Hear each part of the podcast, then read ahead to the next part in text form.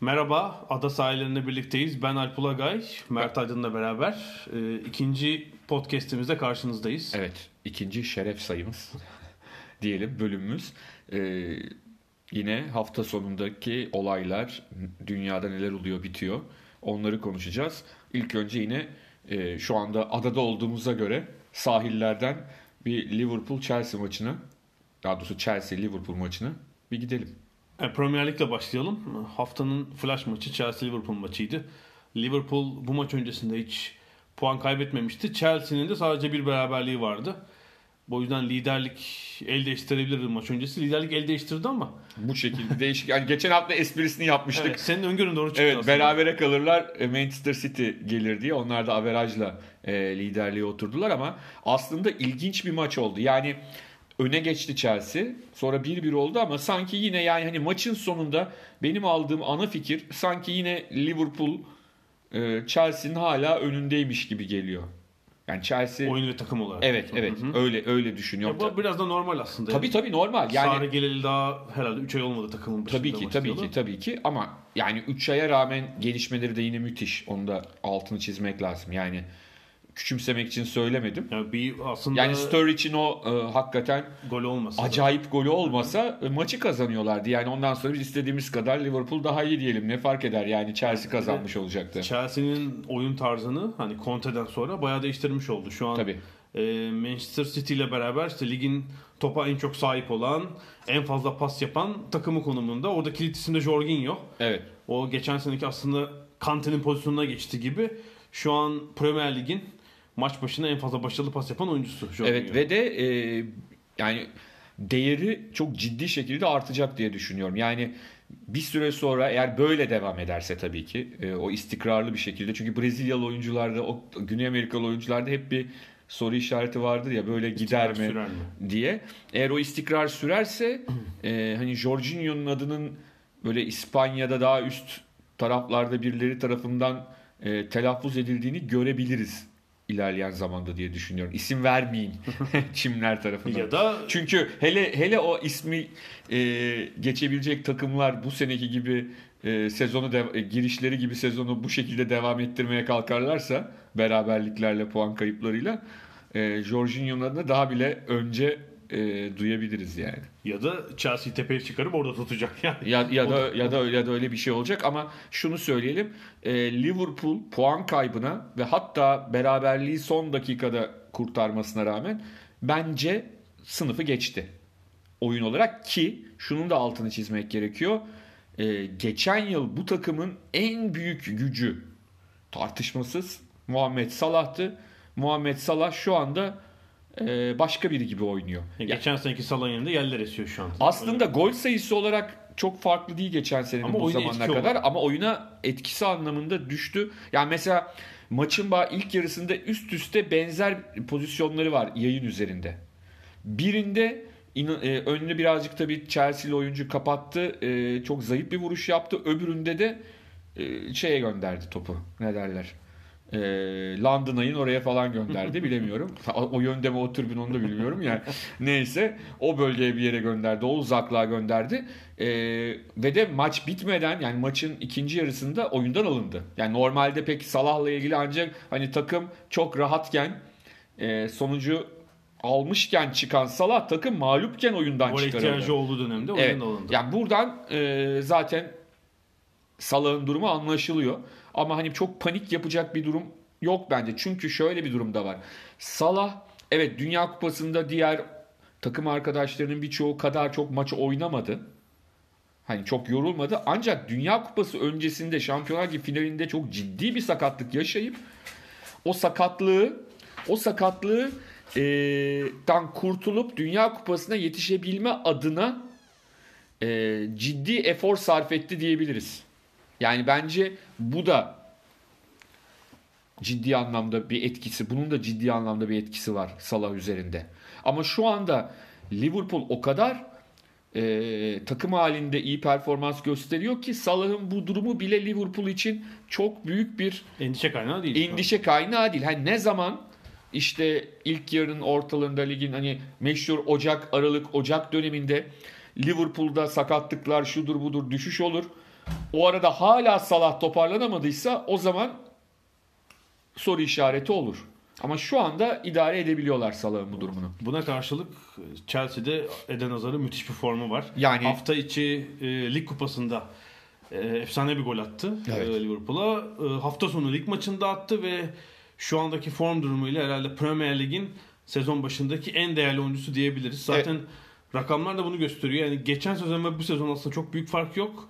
E, en fazla başarılı çalım yapan, en fazla gol şansı yaratan bütün bu kategorilerde birinci Aslında durumda. hatırla Chelsea'nin şampiyonluğunda e, Mourinho ile şampiyonluğunda diyeyim. Hı hı. Mourinho ile şampiyonluğu sırasında Mourinho'nun ikinci döneminden tabii bahsediyorum. evet evet herkes Eden Hazard'ın e, işte Ronaldo, Messi o zaman Mbappe falan yoktu. Ronaldo ve Messi'yi yakalayabilecek adam olabileceği konuşuluyordu. Evet Ronaldo, Messi, belki Neymar arttaki dördüncü, beşinci değil mi? Yani ya onlara Hazard, araya evet. girebilecek Evet. adam Hazard'ı ama sonra bir düşüş yaşadı. İşte Mourinho'nun ik- ikinci sezonunda doğal olarak e, işte tartışmalar, kavgalar, dövüşler yeniden geçen sezonun bir kısmından itibaren diyelim yeniden biz Hazard'ı o seviyede görmeye başladık. Biraz yaşta olgunlaştıkça herhalde e, Belçika milli takımında da tabii böyle. Tabii Orada ki. verilen sorumluluğun karşılığını Ve çok de iyi Dünya verdi. Yani çok Kupası- kendine evet. özgüveni. Evet yani Dünya Kupası'ndaki üçüncülük de bence özgüvenlerini Belçikalı futbolcuların bence ekstra. Hazar'ın da ekstra arttırdı diye düşünüyorum. İlk defa çünkü orada Belçika ilk defa bir turnuvada hedeflediğini yaptı. Evet evet. Hani ikinci tur çeyrek final değil yarı final ve Ve Brezilya'yı eleyerek yarı Brezilya'yı final yani herhangi bir yer değil. yarı yani. finalde aslında kendileri haksız olduğunu düşünüyorlar oyun olarak. Kıl payı eğlendiği bir yarı final var. Evet evet. Ondan İngiltere'yi iki kez yendikleri bir turnuva var. Hı hı. Yani o yüzden de e, Eden Hazard eğer o bundan 3-4 yıl önce yaşadığı duraksamayı yaşamazsa hani demin Jorginho bilmem dedik ama Eden Hazard daha çabuk e, belki Premier Lig dünyanın en çok izlenen hakikaten en keyif veren ligi ama hala dünyanın en popüler iki kulübü Real Madrid ve Barcelona. Yani en çok en üstte Şampiyonlar Ligi'ni kazansalar da kazanmasalar da ki yani Real Madrid hep kazanıyor artık. ee, Eden Hazard'ın oralardan talep görmeye başlaması ki bence görüyor şu anda da yani daha da e, bunun yüksek sesle telaffuz edilmesi mümkün olacak. Çünkü e, şimdi Messi de 31 yaşına geldi. Messi de işte yavaş yavaş yaşlanacak. İşte şey gitti zaten Cristiano Ronaldo. Yani yavaş yavaş e, oralarda belki de La Liga kendisi böyle bir oyuncuyu artık iyice talep etmeye başlayacak. Yani belki evet geç kalmadan şu an yaşına bakıyorum. Ocak'ta 28 olacak Hazar. Ee, Ama ben şuna da inanıyorum. Talebi yapmaları lazım. Evet lazım ama şöyle bir şey var. Yani hakikaten artık e, bizim gençliğimizde çocukluğumuzdaki gibi değil. Yani 31-32 yaşta çok aslında ben e, Messi yaşlanıyor dedim ama oyuncular o kadar zeki ki bu tip oyuncular. Yani Cristiano Ronaldo'nun geçen yıl kendisi nasıl stand-by aldığını gördük ya. Yani baktığında yine bilmem kaç tane gol atmış görünüyor. Tabii ligin Ama ilk yarısında o- dinlendi. Oyun oyun oyun e, oyunu oynama tarzını değiştirdi Cristiano Ronaldo. Golcüye çevirdi kendisini. Yani eskiden de o kadar gol atıyordu ama o zaman hem takımın en önemli oyunu yönlendirme silahıydı hem golcüsüydü. Sonrasında sırf golcülüğe bazı maçlarda o yönlendiriciliğe döndü. Biraz daha oyuncular o kendilerini ekonomik olarak ayarlamayı biliyorlar. E, tahmin ediyorum yani Hazard'a e, sakatlık falan olmazsa 34'e 35'i verimli bir şekilde bulabilir. Ama eğer bir sıçrama yapacaksa gelecek yaz, yani gelecek yaz 28 yaş E, artık tabii, tam tabii, şey ideal, yapması ideal. gereken yani bu formüle tabii Ha, Chelsea'de yapamaz mı? Chelsea'de kalıp olabilir Tabii, tabii, evet. ki. Yani hani böyle derken sanki Chelsea'de Burnley'miş gibi davranmayalım yani. şey muhabbeti oldu ya zaten 40 gol muhabbeti. 40 gol atar mı? Yani lig- ligde değil sezonun bütününde Evet. resmi maçlarda 40 gol. Sarri de sanıyorum orada biraz gaz veriyor Hazar'a. bir 40 gol hedefi Ama bir de de şey çok hoşuma gitti. Maçtan önce hani şimdi İngiltere'de evet çok centilmence bir ortam var. Teknik direktörler, menajerler sarılırlar. İşte maçtan önce şarap içerler, şampanya içerler falan ama Sarri ile Klopp o kadar aslında eee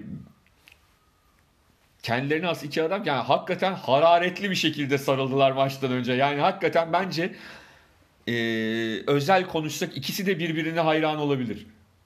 Farklı oyun ekollerinden gelmelerine rağmen. Çünkü ikisi de hiçbir zaman böyle büyük futbolcular falan olmadılar. Hani futbolcu değil zaten. değil zaten. Hani or- futbolculuğu orta ya, evet. soru işaretli yani. Masasının e, altı bir hay- hayat hikayesini okuyorsun. 4 gol attığı ve herkesin inanılmaz dediği maç da var Mainz'de oynarken ama ya bu adamın hala nasıl futbol oynadığına inanamıyoruz denildiği dönemleri de var kulübün futbol hayatının ve hep ikinci ligde geçmiş. O yüzden hani ikisi de hiçbir zaman e, öyle değiller ve kendi kendilerine çok acayip bir şey yaratmışlar, yaratmış durumdalar. Acayip bir ortam yaratmış durumdalar. E, o yüzden de hani ben çok samimi buldum o şeylerini. E, Kucaklaşmaları. Kucak yani çünkü bir de bazen şey oluyor yani iki Arjantinli oluyor zaten milli takımda oynamışlar bilmem nerede oynamışlar onlar normal de bunlar sonuçta çok farklı iki ekolden gelmiş iki tane e, teknik adam ama hani yaş olarak değil ama zihin olarak genç iki teknik adam diyelim hani Sarri de genç değil Klopp da genç değil ikisi de artık 50'lerini bulmuş durumdalar ama zihin olarak belki e, Oyuna getirdikleri yenilikler yenilikler olarak gençler şey yani. zihin evet Şöyle karşılaştırmak lazım. Ee, herhalde Sarri Mourinho'dan büyük galiba değil mi yaş olarak? Olabilir. Ama yani Mourinho'nun oyun tarzının ve bütün E, ona geçelim istersen hemen Jose'ye de geçelim. Yaşlandığını görüyoruz. Mourinho'nun kendisi yaşlanmamış olabilir Ki ama şöyle bir şey yaşlandı. Evet şöyle bir şey var. Sadece Mourinho yaşlanmadı. Mourinho'da ben bir tembellik oluştuğunu düşünüyorum. Bu tembellik de şu. Nasıl olsa benim yaptığım formül işe yarıyor tembelliği. Yani e, çünkü Mourinho eskiden bu kadar böyle şu anlamda böyle değildi. Evet kendine has ve insanları rakiplerini sıkacak bir oyun formülü vardı. Özellikle kendinden güçlü rakiplere karşı sıkıntı verecek. Kendinden güçsüz rakiplere karşı Mourinho defans oynatmıyordu. Yani orada bir sen yanlış anlaşılır. Yani Mourinho Chelsea'nin başındayken Watford'la oynarken ya da e, Huddersfield gibi bir takımla oynarken takımı savunma oynatan, savunmada çok adamla oynatan bir adam değil. Ama kendinden daha güçlü ya da eşit takımlarla maç yaptığı zaman daha çok rakiplerin zafiyetleri üzerinden ya da rakiplerini durdurma üzerine planlarını kuran. O şey de biraz akılda kaldı. Şampiyonlar Ligi'ndeki Evet. bir takım Barcelona maçları. Doğru. işte Ya, Inter'deyken, bir de e, genelde hayatını olumsuzluklar üzerine kuran bir adam. Hani rakibe laf atma anlamında da her şey anlamında da. Ama bütün bu formüller artık geçerliliğini yitirmeye başladı. Çünkü artık şöyleydi çünkü. Mourinho o zaman sadece neredeyse topu ayağında çeviren takımlara karşı formülü bulmuş gibiydi. Belli bir hızda topu çeviren yani bunun A babası Barcelona'ydı. Onun dışında işte Avrupa'nın değişik yerlerinde Barcelona seviyesinde olmasa da bunu yapan, topu isteyen bir sürü takım vardı Arsenal falan. Bunlara karşı formülü bulmuştu. Ancak günümüzde işte şey gibi, Klopp gibi, Sarri gibi, Pochettino gibi adamlara bunu eski model, eski formülle yapman mümkün değil. Çünkü bunlar hem topu çevirebiliyorlar hem e, meşhur gegenpressing gibi topu alıp hızlı hücuma kalkabiliyorlar. Hepsi kendi geliştirdi. Hepsi çünkü bir tane formülleri vardı. Giderek bunu şey yapmaya başladılar. E, çeşitlendirmeye başladılar. Guardiola'yı düşünelim. Şimdi Barcelona'dayken değil mi rakibi ceza sahasını kapatıp boğan Evet. bir oyun var ama şimdi City'de mesela geçiş oyunu müthiş etkili. Tabii yani işte onlar hepsi bir şekilde tek formülden çıkıp formüllerini genişlettiler. Öyle söyleyeyim. E, portföylerini genişlettiler. Böyle olunca da e, Mourinho'nun sadece şey olmaya başladı. Yani istediklerini yapamayan bir takım haline gelmeye başladı. Böyle maçları hatta şöyle söyleyeyim e, sıradan takımlara karşı bile istediğini yapamayan bir takım haline gelmeye başladı. Bu Chelsea'deki ikinci dönemiyle birlikte bence şey yapan bir şey. Ortaya çıkan. ortaya çıkan bir şey. Ondan sonra e, o yüzden de ve de Mourinho hakikaten sinirlendiği zaman bu çok belli ediyor. Yani kendi e, ve de daha da acısı bence Mourinho açısından. Mourinho'nun önceki dönemlerinde hatta Real Madrid'in ilk iki sezonda dahil buna. O ve öncesi. Real Madrid'deki sonraki dönemi değil. Real Madrid'deki ilk dönemi ve onun öncesinde Jose Mourinho oyuncuların teknik adamıydı. Yani her türlü işte o e, bulduğu formüllerle oyuncuları kendine hayran bırakan e, ondan sonra oyuncu ilişkileri işte meşhur o kitapta yazar ya işte oyuncusu ante, e, ameliyattayken elini tutan e, işte Materazzi hep yedek bıraktığı Materazzi o ayrılacak diye gitti ağlayarak koskoca hani Zidane'a kafa attıran küfürler ed- eden adam e, Mourinho'ya sarılıp Şampiyonlar Ligi'nin kazanıldığı akşam Mourinho ayrılacak diye hüngür hüngür ağladı. O Mourinho gitti. artık oyuncularının ya bu oyuncular da Mourinho'yu göndermek için oynamıyor polemiklerinin e, hikayelerinin Bu, bu tabii daha önce de vardı ama şimdi herhalde bu yeni kuşak oyuncularla daha Ta- fazla ortaya tabii çıkan ki. bir durum. İşte Çünkü formüller- şunu şey- şey yapmak lazım. Bu Pogba örneği buna çok iyi bir örnek. Şimdi dünyanın en büyük yıldızlarından biri ama çok açık ki Mourinho e, Pogba'yı yönetemiyor mesela idare edemiyor. Evet. Yani takımdan ayrılması söz konusu ama e, takımdan ayrılması demek şu anda Tabii. takımın belki bel kemiği olabilecek bir oyuncunun Ocak ayında yazın gitmesi demek zaten çok ve de gideceği takım da yani Evet. Manchester United'ın o kulvar ya da bu kulvarda rakibi olacak Evet, bir takıma gidecek. tabii Gidip hani Stoke City'ye gitmeyecek. Belki yani onu takımda koruyup üzerine tekrar eklemeler yapmak Evet. gerekecek bir oyuncu. Şimdi belli Mourinho huysuz. E, futbol olarak, sportif olarak yenilik getiremiyor. Oyuncularla didiş, didişiyor Bence- ve şu analiz vardı tabii. E, Alex Ferguson döneminde Manchester United'daki bir uyum. David Gill ile Ferguson Tabii, arasındaki bir e, sinerjiden bahsediyor. Şimdi Clive Woodward anladığım kadarıyla sadece marketing konularına yani pazarlama, ekonomi konularına ağırlıkla yaklaşan bir CEO. Bu yüzden Bir Abdurrahim futbolu- Albayrak lazım falan diyormuşum ben de Evet, hani şey yani- bir abi klasik Türk formülü. Bir abi. sportif e, konularda hani böyle e, fikir telkin edebilecek, ona yenilikler öne- önerebilecek bir CEO da yok Manchester United'da ama şeyi e, Ferguson ayrıldıktan sonra tak, Manchester United tamamen şeyini kaybetti yani. Tabii, tabii. Enerjisini, O zaten neşesini. öyle. O zaten öyle. Yani önceki hocalar zaten yani David Moyes insan olarak öyle biri değildi ama mesela Louis van Gaal de dünyanın en sempatik insanlarından biri değil. Yani evet şimdi şu var. Alex Ferguson da küfreden, işte oyuncusuyla gerektiğinde kavga eden, işte meşhur Beckham'la kavgalarını falan düşün bir adam ama Büyük, büyük çoğunu taktik olarak yapan bir kişi. Tabii bunları. ama aynı zamanda da hem e, o çocukların çoğunu yani devamlı altyapıdan da neler olup bittiğini takip eden ve de Alex Ferguson'ın bence Britanyalı diğer çoğu hocalardan, Britanyalı hocaların çoğundan diyelim bir ikisini belki hariç tutarız. En önemli farkı kendini değiştirebilen hocaydı. Yani Alex Ferguson'ın 1986 Kasım'ında gelişiyle 2000 kaçtı? 2013 müydü gidişi? 2013. 2013 arasındaki 27 yılına baktığında yaklaşık 6-7 tane nesil var. Yani futbolcu grubu var diyeyim. Bunların hemen hemen hiçbiri aynı futbol oynamadı. Dünyada ne olup bitiyorsa ve elindeki kadro neyse ikisini bağdaştırarak yani Alex Ferguson ben kardeşim böyleyim ben İskoç'um böyle futbol oynatırım demedi. Her seferinde kadro yapısına mesela bazı kadroları var bağlasan tutmaz takımlar. Yani herkes hücumcu, herkes hücumcu takımları var. Bir de Kerik Fletcher orta sahalı takımları var. E, hepsiyle adam şampiyon olabildi yani. Hı, o- bir de şu yani şu var. Bir de insan Ta- ilişkileri tabii ki. taraftarın herhalde aklında kalan kadrolar değişse, taktikler değişse de zaman içinde hücum ağırlıklı bir takımdı da Manchester United. Yani gol atmayı oynayan bir takım. Oynayan ama işte şey var. Hani Kerik'li Fletcher'lı takımda ne istersen iste yani o takımdan 100 gol gelmez. Ama şey Ama o, hedefin hedefin takımın- tabii ki, Hedefi o. tabii. Mourinho'nun takımı öyle değil yani. Ee, ortada kalıyor. Aslında savunma da yapamıyorlar. Cumartesi günü West Ham maçında gerçekten perişanlı takım. Yani Evet. Mücadele etmiyorlar, şeyler az.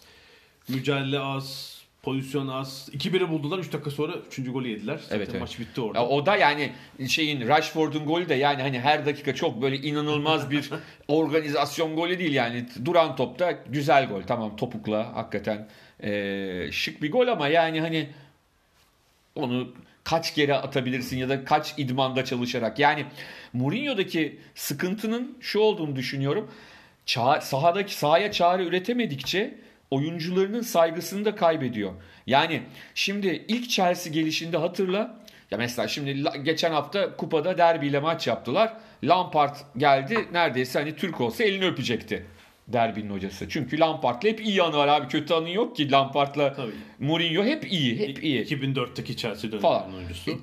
Çünkü o şey diye görüyor Mourinho'yu. Abi büyücü yani işte Barcelona ile oynuyorsun öyle oynatıyor. Bilmem neyle oynatıyorsun böyle oynatıyor. Anlatabildim mi? Şimdi şimdi oyuncusunu ikna edemiyor ki. Oyuncunu ikna etmediğin zaman oyuncu sana saygı duymuyor. Bir de senin söylediğin gibi nesil değişti. Şimdi işte hip hop dinleyen sen yanlış anlaşılmasın. Hip hop dinleyenler saygısız olur anlamında değil. yanlış e, anlaşılmasın ama farklı bir nesil Yani var. Pogba'nın Tablette- e, sosyal medyada 30 milyon takipçisi gibi. var şimdi. Şimdi güç var elinde. farklı yani Lampard da çok popülerdi, Drogba da çok popülerdi ama yine de bunlar eğitimlerini altyapı eğitimlerini futbolun ve teknik direktör olan saygının bambaşka olduğu dönemlerde. Bir de yani Frank Lampard'ın babası Frank Lampard Senior da teknik adam. Dayısı Harry Redknapp da teknik adam. Yani hani zaten nasıl bakılacağını, teknik adamla nasıl görüşeceğini biliyor. İşte John Terry'ler falan hepsi bayılıyorlardı Mourinho'ya haklı olarak. İşte Materazzi niye bayılıyordu? Abi bu hoca geliyor. Barcelona'nın o haliyle biz Barcelona'yı eliyoruz yani. Anlatabildim mi? Şimdi bu ol- olduğu zaman takım saygı gösterdiğinde e, Mourinho'nun da iyi yüzü var. Yani sonuçta Mourinho da hayatı boyunca herkese huysuzluk yapan bir adam değil. Onu biraz şov olsun diye de yapıyor şeyde. Ekran yani şey kameralar karşısında. E ne oluyor? Bu sefer o saygı gidince şimdiki gençler de biraz daha farklı bakıyorlar. E o zaman da şey de kontrolünü kaybediyor. Onu da yaşlandıkça insanın çünkü sabrı da biraz daha azalabiliyor. Mourinho'yu fazla konuştuk. İstersen biraz daha Yani bir son buraya Evet, şey son söylemem ekle. lazım. Artık bu sadece futbol olarak bakmamak lazım. Tabii bu futbolda İngiliz takımları bu işi bir business haline getirdi. Bir Amerikan modeline e, benzettiler adeta. E, tamamen bir Manchester United'ın pazarlama gücüyle e, sportif konum arasında acayip bir uyumsuzluk var. Şimdi en son Doğru. geçen hafta bilanço açıkladı Manchester United. E, ellerinde 51 milyon e, taraftar sempatizan diyelim. 51 milyon kişinin kayıtları, CRM'i var. Hayır 25 milyon taraftarımız muhabbeti gibi değil Ha, diyorsun. işte- Bunun bir şeyi var yani. Türkiye'li bir kıyaslama yaparsak bence Türkiye'de herhalde herhangi bir kulübün elinde 500 binlik bir kayıt yoktur. Yok. Yani. Ayrıca ben şunu söyleyeyim. Hı. Hani bana kızacaklar ama ben hiçbir kulübün 25 milyon taraftar olduğuna da inanmıyorum. Bu da ayrıca söyleyeyim. Çünkü Ya e, dünya şeyi- üzerindeki Türklerin dünya üzerindeki Türklerin tamamı bir kere futbolla ilgilenmiyor. O bir zaten de. Ya bir de o hani taraftar demek çok şey. Hani Tabii. Sempatizan belki olabilir de o Ha, ay bir de 25 25 25 topla 75 etti. E, geri kalanların yok mu? Trabzonspor taraftarı yok mu? Bursa, Eskişehir hani E, zaten- sırf o takımları tutan insanlar var bu ülkede. Yo, şeye göre anketlere göre zaten %30 takım tutmuyor Türkiye'de. Ha yani. Hani. Onun için ya o, nüfus. ay, o ilk başta Türkiye'nin nüfusu farkken 15 milyonla mı başlamıştık? Tabii 15, 20, 25, 25'e 30. 25'e 30'a gidiyor yani. Ee, bu yüzden Manchester United mutlaka bu pazarlama gücüyle sportif başarıyı dengelemek iste- isteyecektir. Ben Mourinho'nun pek devam edeceğini zannetmiyorum. Zidane geçen hafta Londra'daydı. O yüzden dedikodular çıktı zaten ama galiba iddialara göre Mourinho'ya telefon edip hani koltuğunun peşinde değilim demiş. Falan. Londra'ya işte dost ziyaretine geldi. E, olabilir tabii gelinebilecek bir yer evet bu bakımdan da. Ee, çok kısa bir şey notu vereyim. Bu hafta da ben Arsenal maçındaydım. Arsenal Watford maçına gittim. Maç öncesi ve sonrası da buradaki maçları basın tribünden e, takip eden tek Türk e, spor yazarı Ziya Adnan'la sohbet ediyorduk. O e, 30 yıldır Londra'da yaşıyor. Aynı zamanda UEFA lisanslı bir antrenör. E, Şu şeyi verdi. Eski Arsenal dönemleriyle kıyaslama için e, biz yıllarca tabii Wenger'e alıştık. Tabii. Hatta son dönem memnun değildik. Ama şimdi Emery'nin basın toplantılarını görünce içimize bir hüzün çekiyor dedi. Çünkü Wenger'in her basın toplantısı bir şölen gibiydi. Tabii. Şimdi Emery'nin söylediklerini Ya belki e, İspanyolca konuşsa yine şölen gibi olabilir e, ya. Evet yani zora, zorlaya zorlaya İngilizce konuşuyor ama sanıyorum İngiliz muhab şeyler de spor yazarları da konuştuklarını pek anlamıyorlar bir kısmı. Yani e, İngilizlerin şey mantığını ben takdir ediyorum. Yani bir şekilde bilmeyenlerdi. İşte Ancelotti bile İngilizce konuştu yani. Hani Hı hı. hepsini konuşturdular ama e, bazı özel durumlarda bir geçiş süreci olabilir yani. olabilir. Evet. Ama onlar çok onda katılar yani. O yüzden biraz gazetecilerin sıkıntı yaşaması gerekiyor.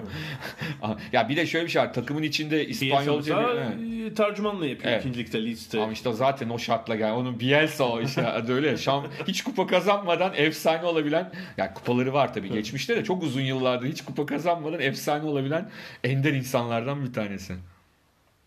Ee, Arsenal'la ilgili notumuz da bu. Ee, buradan nereye geçelim? Çok kısa bir Euro 2024 yapalım. Çok kısa bir dakika. Çünkü bitmiş şeyi çok fazla konuşmanın Evet. anlamı yok. Üzerinden evet. Ya sadece ben şunu söyleyeyim. Ee, çünkü bizde eleştiri yaparken bazen yanlış yerinden girdiğimiz için karşı taraf çok kolay cevaplar verebiliyor. Yani Euro 2024'ü kaybetmemiz konusunda bence en son neden e, bence aslında nedenler arasında bile yok. Nusret'in şeyin içinde olması. O filmin içinde olması. Değişmiş Çünkü film herhalde. Çünkü bir de başka film var. Hayır, ayrıca şöyle bir şey var. Hani zaten o sırada oylar belliydi. Yani Bild zaten kaç gün önce yazdı kimin nereye oy vereceğini. 5 gün önceden. evet, O, o, o, o yüzden ha sadece şunu söyleyebiliriz. Öyle bir film yapmayı düşünen ekip Hı hı. Win lobisi de sıkıntılı olabilir. Yani sadece oradan ona gidebiliriz. Ee, ve de tabii ki e, şunu ifade etmek lazım. İşte iki neden ben iki nedenin daha ön planda olduğunu düşünüyorum. Bir tanesi e, meşhur işte alkol reklamları meselesi. Türkiye'de yok çünkü. E, Şeyde de, yani raporda ve de okuduysan konaklamada tabii İşte demir yolu bence. Konaklamadan da öte. Konaklama değil demir yolu aslında bence ulaşım daha doğrusu konaklamadan bana göre rapora göre söylemiyorum. Çünkü rapor da tek başına herkesin e, oy vermesi için bir Evet. neden değil. E, özellikle bu demir yolu meselesi. Yani oradan oraya bak, konaklamanın da ben Türkiye'de ciddi sıkıntı olduğunu söyleyelim. İstanbul, Antalya ve Muğla 3 il dışında Türkiye nereye gidersen Tabii. konaklamada sıkıntı yaşarsın. Mesela buna İzmir dahil İstanbul'dan İzmir'e gidince hizmet sektöründe müthiş bir düşüş ama burada. UEFA'ya da bir İzmir yoktu. Evet. UEFA'ya da bir örnek için. itirazım olacak. Evet. UEFA'ya da itirazım şu olacak. Evet bizim bir sürü eksiğimiz, gediğimiz olabilir ama futbolu eğer hani meşhur yaymaya çalışıyorsan o legacy diyeyim, mirası yaymaya çalışıyorsan e, hep tamam iyi organize edecekler ama abi hep Almanya'da, Fransa'da, İngiltere'de, e, İspanya'da, İtalya'da, Belçika'da, Hollanda'da yaparsan o zaman zaten o öbür tarafa çok fazla yansımaz anlatabildim mi? Hele O- çok dikkat edersen çok Almanya Fransa üzerinde.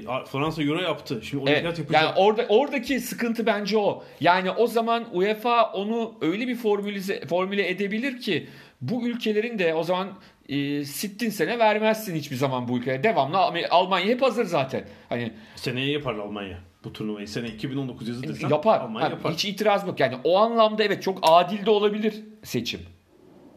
O anlamda. Ama işin diğer kısmı var. O diğer kısmı e, bence sıkıntılı. Çok yani muhafazakar bir şey oldu değil mi bu? Yani bir yenilikçi bir karar olmadı. Eleştirilebilecek şey o. Ee, bence bu tabi Platini'nin UEFA'nın sonraki yönet, şimdiki yönetiminin başını açtığı bir dert yani. 2020 malum Evet. karma karışık bir Avrupa şampiyonası. Biraz da herhalde Türkiye'ye vermek için Evet, o- tasarladığı bir şey yaptı. O ülkede bu ülkede işte finalleri İngiltere'de saçma sapan bir format var Evet. 2020'de. 2020'den sonra bence UEFA'nın mevcut yönetimi bir garanti ota oynamak istedi. Hiç sorunsuz bir turnuva isteyelim ama biz yani uğraşmayalım yeni bir ülkeyle ve Almanya verelim kurtulalım diye bir kolaycılık yaptı bu bakımdan. Öyle diye, evet öyle diyelim. Ardından da şu voleybolculardan da bahsedelim istersen kızlardan. Evet şu an e, Dünya Voleybol Şampiyonası var. Evet bu yayını bu podcast'i çektiğimiz sırada diyelim ilerleyen günlerde dinleyenler için belki farklı bir sonuç olabilir ama 3'te 2 ile başladık. Ee, ama herkesin ağzında bir tane isim var. Ebrar.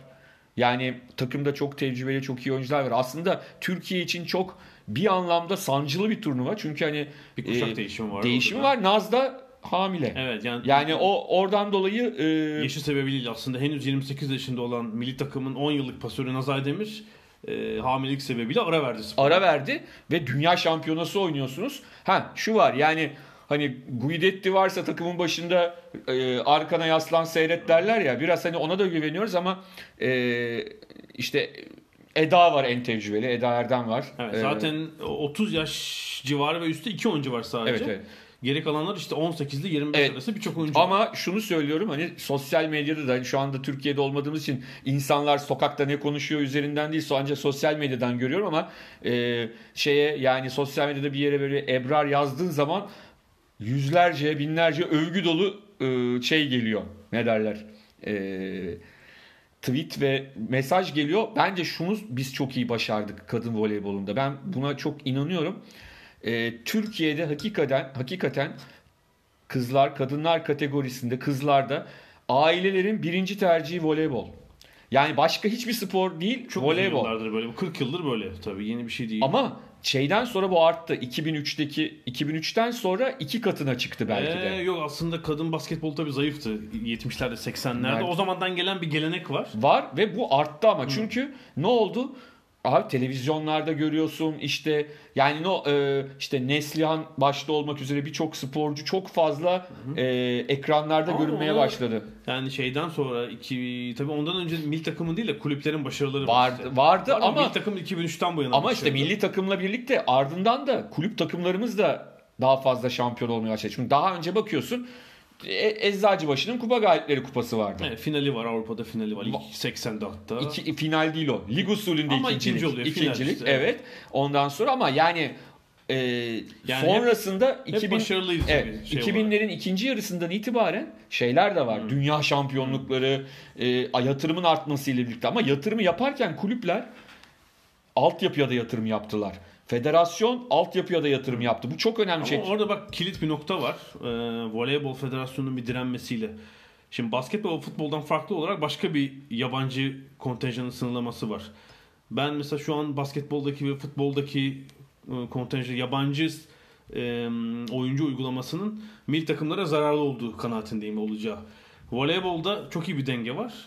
3 yabancı oynatabiliyorsunuz. Yani takımın iyi Türk oyuncularınız yoksa Türkiye Ligi'nde başarılı olamaz. Şampiyon E olamaz. tabi zaten baktığın zaman milli takımdaki sporcular belli, oynadıkları kulüpler de belli zaten. Ve de e, vol- Diğer takımlardan da Tabii. oyuncu var. Yani voleybolun şöyle bir özelliği var. Voleybolda siz bir seti farklı bir altıyla, diğer seti farklı bir altıyla oynayabilirsiniz.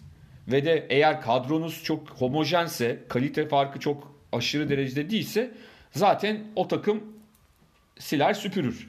Ve de tekrar söyleyeyim bunlar olurken kulüplerin altyapıları da ya biz nasıl olsa Amerika'nın en iyi oyuncusunu alabiliyoruz. İşte futbol ve basketboldaki fiyatlar konuşulmuyor voleybolda. İşte dünyanın e, en iyi oyuncularından biri Kim Jong Kim yıllarca Türkiye'de oynayabildi. Ama müthiş. Dünyanın en büyük maaşını oluyor Türkiye'de tabii. Onu- Ama işte o dünyadaki en büyük maaş dediğin şey aslında e, diğer şeylerle çok Ee, basketboldaki maaşlar civarında. e, civarında ama işte o en yükseğinden bahsediyorsun sen. Yani en Ama diğer oyuncular da yani Türkiye'deki kadın voleybolcuların e, en Abi- yüksek ücret veriliyor ve erkek basketboluna yakın ücretler var. Ama bahsettiğin en üstteki oyunculardan bahsediyorum ben. Bahsediyorsun. Onun dışında genel olarak voleybol daha az şeyli bir spor. Eğer normal bir takım kuruyorsan tamam yani Avrupa şampiyonluğunu oynuyorsan tabii ki para harcıyorsun da. Ya Daha tepedeki ama 3 takım yıllardır evet çok tabii tabii ama harcadı. diğer ama sadece oraya para harcamıyorlar işte. Bugün hepsinin çok iyi altyapıları var. Yani bunun da nedeni bu altyapılara talep var. Altyapıya talep olmazsa sen onu kurmazsın zaten. Yani altyapıya talep var bunlarda ve çok iyi yetiştiriciler var. Bence esas futboldan en büyük farkı o herhalde. Ya futbolda altyapıya talep yok mu? Bence daha fazla vardır Var, ama futboldaki farklı bir durum var. Futbolda futbolu başka türlü incelemek lazım. o- Futbolda talep yüksek. Ben kızlar açısından Ha, ama söylüyorum. oynama fırsatları da var işte. Şey. Var, var, yani var. başarılı oluyorlar, oynayabiliyorlar. Bir de şöyle bir şöyle bir avantajları var onu kabul etmek gerekiyor.